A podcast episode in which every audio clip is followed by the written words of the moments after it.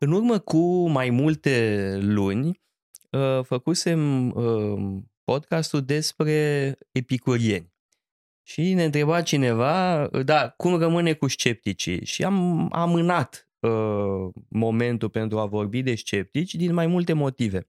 Un motiv este că vom vorbi despre autori uh, din secole uh, foarte diferite. Piron e în secolul 4, iar uh, Sextus Empiricus în secolul 2 după Hristos. Da? Sunt 500 de ani între Piron și Sextus Empiricus. În plus de asta, facem uh, această discuție, avem această discuție despre uh, sceptici după discuția uh, despre Cicero. Ori Cicero este una dintre sursele noastre cele mai importante. Mă refer la uh, academice. Da? Sunt uh, academicele lui uh, Cicero împreună cu uh, scrierile lui uh, Sextus Empiricus sunt sursele noastre cele mai importante pentru cunoașterea uh, scepticismului antic.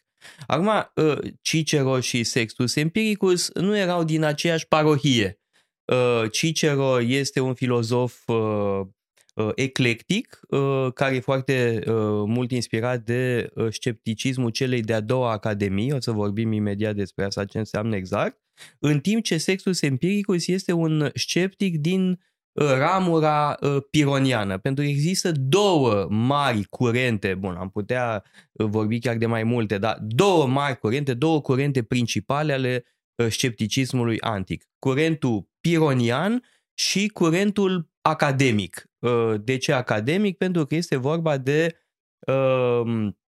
noua academie, care se referă evident la Platon, Uh, dar este o dezvoltare a Academiei din uh, secolele 3 uh, și 2 înainte de Hristos.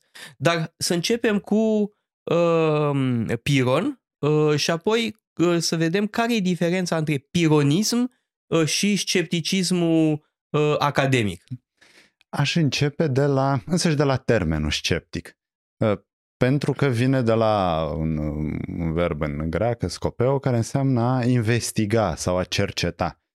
Ă, scepticul nu este cel care se îndoiește. Primul rând, de altfel, îndoiala nu joacă un rol fundamental pentru scepticii anti.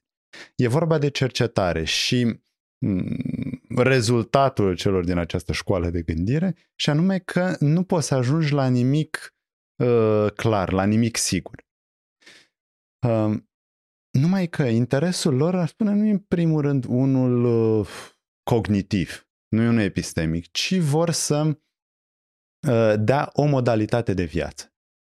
Uh, de fapt, au aceeași problemă pe care o are și Socrate. Ce fel de viață merită trăită?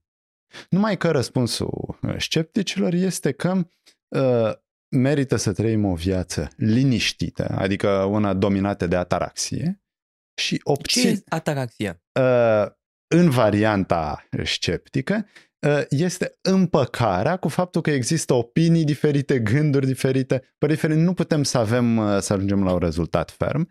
Trebuie să ne împăcăm cu asta. Ă, neliniștea apare atunci când avem așteptări prea mari, atunci când vrem să fim dogmatiști.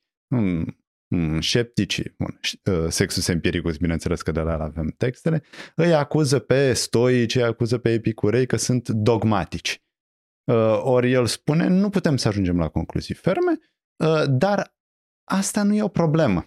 Scepticismul nu este o stare care trebuie depășită, așa cum poate ne-am gândit astăzi. Nu, scepticismul este o stare în care trebuie să rămânem, pentru că doar ea ne aduce Da, nu e, are deloc legătură cu uh, îndoiala carteziană, care de fapt este fundamentul certitudinii în ultima da. instanță. Nu? Uh, pe asta clădește Uh, Descartes un întreg ansamblu de uh, certitudini, prin uh, activarea rațiunii. Ori scepticii ne spun, scepticii antici ne spun că trebuie să ne mulțumim cu, acest, cu această stare, dar să vorbim în mod special de Piron, da? da? pentru că el e prima mare figură în secolul IV, Evident, nu avem nicio scriere da, avem de doar lui Piron. legende, povești, anecdote, sigur, la Diogene, la Erțiu, la uh, un discipol pe care se pare că îl chema Timon, Uh, se vorbește că acest Piron ar fi mers poate până în India sau oricum ar fi avut contact cu budismul. Dacă un fel de Buddha uh, grec. Da, Bine, ceea ce are logică. Chiar dacă, nu știu dacă s-a întâmplat istoric, evident, așa ceva, dar are logică pentru că sunt două curente sceptice. Fapt și scepticismul grec și budismul. Da, bun, revenind la uh, Piron, din ce putem să ne dăm seama, avea următoarele teorii. Mai întâi că lucrurile sunt incerte, instabile și nu pot fi definite. Uh, de aici rezultă al doilea element și anume că nici gânduri, opiniile noastre despre lume nu pot fi sigure, nu pot fi stabile. Și deci trebuie să ajungem la etapa numărul 3, care înseamnă în ataraxie și mai înainte afazie. Adică refuzul de a vorbi despre lucruri. Dar nu înseamnă... De a vorbi degeaba, că în general vorbim degeaba, asta este da, ideea da. lor. Uh, dă el o... Bun, pare să că dă o formulă pentru a vorbi corect despre lucruri. Uh, folosește sintagma umalon, adică nici mm, așa sau uh, de exemplu, o senzație sau un lucru este rece, dar în aceeași măsură este și cald sau nu mai mult decât cald. Uh, pentru că aici depinde, bineînțeles, de cine percepe acea senzație, de cine percepe acel fenomen. Uh, deci nu este refuzul vorbirii, ci refuzul vorbirii dogmatice. Um, acum, sigur că uh, tradiția ulterioară care se revendică de la Piron dezvoltă totuși raționamente sau modalități de a argumenta contra îți pare să contra stoicilor în primul rând, iar fi fost adversarii Uh, preferați. Uh, avem un alt... Uh, da, un moment. Eu nu prea cred că erau um, adversarii preferați ai lui Piron. Ce ai sunt adversarii celor pe care îi cunoaștem, adică Sextus Empiricus, de pildă, în mod special. Dacă el scrie da. în secolul 2 după Hristos și evident că el îi vizează pe uh, stoici. Sextus Empiricus, de fapt, este uh, cea mai bună sursă pentru scepticismul pironian. Da? Și, uh, mă rog, totuși ni s-a păstrat destul de mult uh, din ce da. a scris uh, Sextus. Da? Și ia la rând toate uh, mă rog, dogmatismele pe care el le combate, da? în logică, matematică, uh, da. etică. Da. Medicină, pentru medicină, că se ocupa evident de că da. Uh, medicină. Era medic. E interesant, bun, mai avem câțiva autori uh, de la care nu s-a păstrat nimic. Ainesidimus, de pildă, uh, celebru pentru că el pare să a venit cu ideea celor 10 moduri. 10 mm, moduri de a argumenta că uh, percepțiile noastre sau opiniile noastre uh, nu că sunt eronate, ci se bat cap în cap, deci nu putem decide. Uh, compară de pildă percepția noastră cu percepția animalelor. Sigur, fiecare specie percepe diferit. Sau chiar percepțiile oamenilor. Ceea ce pentru mine este înalt, poate pentru altcineva este scund. Uh, același lucru. Sau chiar în, în percepția celui om. Uh, simțurile. Pot percepe diferit ceea ce este dureros pentru atingere, pentru văz nu înseamnă nimic. Uh, la fel, stările noastre se schimbă, deci ceea ce este jovial la un anume moment poate să pară trist în cu totul alte circunstanțe. Deci, uh, Sexus Empiricus, urmându-l pe Ainesidimus, arată cum uh, nu există stabilitate. Bineînțeles, ne putem pune problema. Avem de-a face aici cu un dogmatism negativ, da? afirmă scepticii că, domnule, sigur nimic nu este stabil, dar asta ar fi tot o descriere a lumii. Ori Sextus este ceva, uh, cred, uh, mai rafinat. Și anume spune, nu, nu știm sigur. Pare să că lucrurile sunt instabile, dar nici măcar asta nu putem să știm sigur. Și după Ainesidimus, care mm, trăiește undeva în secolul 1, să zicem, înainte de Hristos, îl avem pe un anume Agripa, secolul 1 dup- uh, da, după Hristos, care uh, mai inventează cinci moduri. De data asta pentru a arăta că nici raționamentele noastre nu pot fi certe. Pentru că întotdeauna ai nevoie de un standard al adevărului pentru a avea o dovadă. Uh, dificultatea este deci ca să poți să ai o dovadă, ai nevoie de un standard, un criteriu. Dar ca să poți să ai un criteriu, ai nevoie de o dovadă. Deci se... Nu, e un fel de cerc vicios. Dar bun, evident, dă mai multe motive pentru care nici argumentele noastre, de fapt, n-ajung la niciun fel de concluzie cer. Și la Sextus Empiricus vedem uh, întrunirea acestor uh, mă rog, autori, sinteza lor, iarăși neștiind foarte bine sursele, și avem o școală de gândire mm, extraordinar de interesantă în varianta asta pironiană. Bun, asta este linia pironiană, da? Ă, de la Piron, secolul IV, înainte de Hristos, până la, la ă, Sextus, trecând prin Enesidimus. Ă, ce se întâmplă cu noua Academie? Și asta trebuie specificat că acest scepticism al noii Academii se revendică într-un anume sens de la Platon, pentru că Platon e fondatorul Academiei și în plus de asta Platon a scris dialoguri. Uh, iar sti- uh, genul dialogului este foarte prizat de uh, această categorie de sceptici. Tratatele sunt dogmatice, să spunem, prin esența lor. Da? Sigur că de la Aristotel da, încoace, tratatul devine modul de exprimare privilegiat al filozofilor. Ehm, iar ă, revenind la ă, Platon, avem mai cu seamă dialogurile zise din tinerețe, ă, care se termină în coadă de pește, da? se termină cu aporii, para spune sau a susține teze diferite, da? mă gândesc la dialoguri precum Hippias sau Protagoras sau Menon, deja la Menon deja e Menon, puțin da. altă etapă. Da, sunt uh, dialoguri în care uh, se cercetează, lucrurile nu sunt tranșate, nu sunt decise și atunci uh, acești filozofi academici din secolele 3 și 2 înainte de Hristos se revendică de la un Platon pe care el îl, îl văd ca mă rog, sceptic, să spunem. Arcesilas, de pildă, e o imensă figură în secolul 3 nu a scris nimic din câte știu eu, după cum nici Carneade n-a scris nimic în secolul uh, următor. Uh, ce știm despre ei știm de la Cicero. Uh, da, academicele lui Cicero sunt uh, sursa principală, sigur că mai sunt uh, pe aici pe acolo unele surse la Diogene, la Erțiu de pildă, dar uh, grosul totuși știm de la uh, Cicero. Uh, Arcesilas și uh, Carneade par a fi fost uh, niște vorbitori extraordinari, Arcesilas în mod special, Uh, da, un uh, conferențiar uh, absolut formidabil, un om care refuza scrisul din principiu. Da? La ei refuzul scrisului are uh, un sens uh, filozofic. Sunt convins că era aceeași gândire ca la Socrate sau ca la Diogene cinic. Îmi închipui că... Diogene a scris. Diogene a scris destul de mult chiar. Uh, a scris o republică.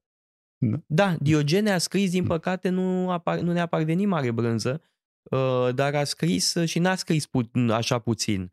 Uh, în schimb, um, uh, ăștia car- Arcesilas, Carneade nu, nu sunt autori de texte. Um, iar, bun, despre Carneade, sigur că avem faimoasa anecdotă din anul 155 înainte de Hristos, când au fost trimiși de atenieni trei filozofi să susțină cauza mhm. Atenei într-o uh, problemă, într-un conflict cu uh, un alt oraș din Grecia uh, și trebuiau ei să plătească o amendă, uh, iar filozofii ăștia, ca ambasadori, trebuiau să obțină reducerea acestei uh, amenzi. Uh, și, mă, mă rog, povestea spune că în timp ce senatul delibera, uh, cei trei filozofi, era Diogene, mi se pare, uh, un Diogene stoic, uh, și al treilea filozof, nu mai știu care era, Carneade oricum era mm. marea vedetă dintre cei trei uh, și ce făcea Carneade? Ținea un discurs într-o direcție dimineața și după masă în cealaltă direcție, adică susținând o teză mm-hmm. și uh, contrariul ei, ceea ce zice se la exasperat pe catul mm. cel bătrân care a mm. spus dă dați-le satisfacție ăstora să scăpăm de ei cât mai repede da? și a obținut în felul ăsta o reducere substanțială da. a, a amenzii respective. Bun. E o anecdotă foarte simpatică, dar ne spune ceva totuși despre Carneade și anume practica lui de a-și antrena elevii să argumenteze pro și contra. Da? Pe orice subiect se poate argumenta pro și contra, ceea ce e vorba, evident, de un demers pedagogic sistematic. Uh, pentru el a educa înseamnă a forma spiritul în acest sens, uh, care de-al uh, a avut urmași da, în istoria învățământului da, în Europa, dezbateri, da, mm. controversele da. în școli catolice și nu numai, da, în tot ce ține de Uh, studierea filozofiei uh, și a retoricii, uh, a artei dezbaterii. Aici cred că merită să subliniem elementul ăsta, că metoda dialectică. Și Arcesilau și Carneades vorbesc despre uh, de a lua premizele de la care pleacă adversarul tău și de a arăta că ele pot să ducă și la un lucru și la contrariul său. Deci sunt contradictorii, așadar nu poți să crezi în certitudine. Și aș vrea să mai spun un lucru despre Carneade, pentru că iarăși pare să, deși nu avem scrieri, pare să că a, uh, a avut o idee foarte importantă și anume, totuși, uh, dacă scepticii nu ajung la concluzii ferme, atunci pe baza a ce pot acționa? Nu care cumva scepticismul este o uh, formă de apraxie? Uh-huh. Ori uh, Carneade spune în felul următor că există totuși opinii persuasive. Uh, opinii care par întemeiate, care sunt în uh, concordanță cu mediul, cu contextul în care se află și putem să le urmăm. Și printre aceste opinii se află și uh, impulsurile noastre naturale. Da? Și aici cred că are asta în comun cu pironienii. De pildă, dacă ți este sete, bei. Deci acționezi conform naturii. E interesant că se întorc la uh, ce spun stoicii, dar bineînțeles pe că e foarte diferite și natura e definită diferit. Dar dacă ți-e foame, mănânci, Uh, dacă... Nu stai și te, îți pui întrebări uh, dacă deci, e bine sau nu. Sau dacă... Acționezi pe baza aparențelor, chiar dacă ești perfect conștient de faptul că aceste aparențe rămân doar uh, la suprafață.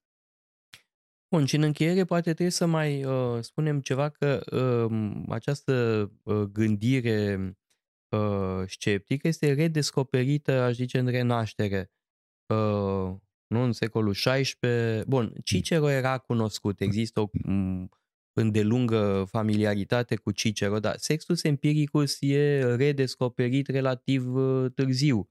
Uh, da, și are o influență majoră asupra uh, lui Montaigne, de pildă, și prin Montaigne o serie întreagă de alți gânditori, David Hume. Da. Uh, și uh, să nu uităm, în secolul 20, doi din cei mai mari, Husserl pe de-o parte și Wittgenstein. Wittgenstein în mod Sunt special. Amândoi, zice, da. da. Și în fond, da, da, Husserl, când o să ajungem să vorbim de el peste 10 ani, ne vom vorbi de despre epoche, suspendarea judecății, secretul fericirii la sexus da, empiricus. Da, asta e foarte important. Suspendarea judecății, da? da. Este rețeta uh, Pentru sceptică. ataraxie. Chiar dacă, bun, Husserl va folosi cu totul altfel.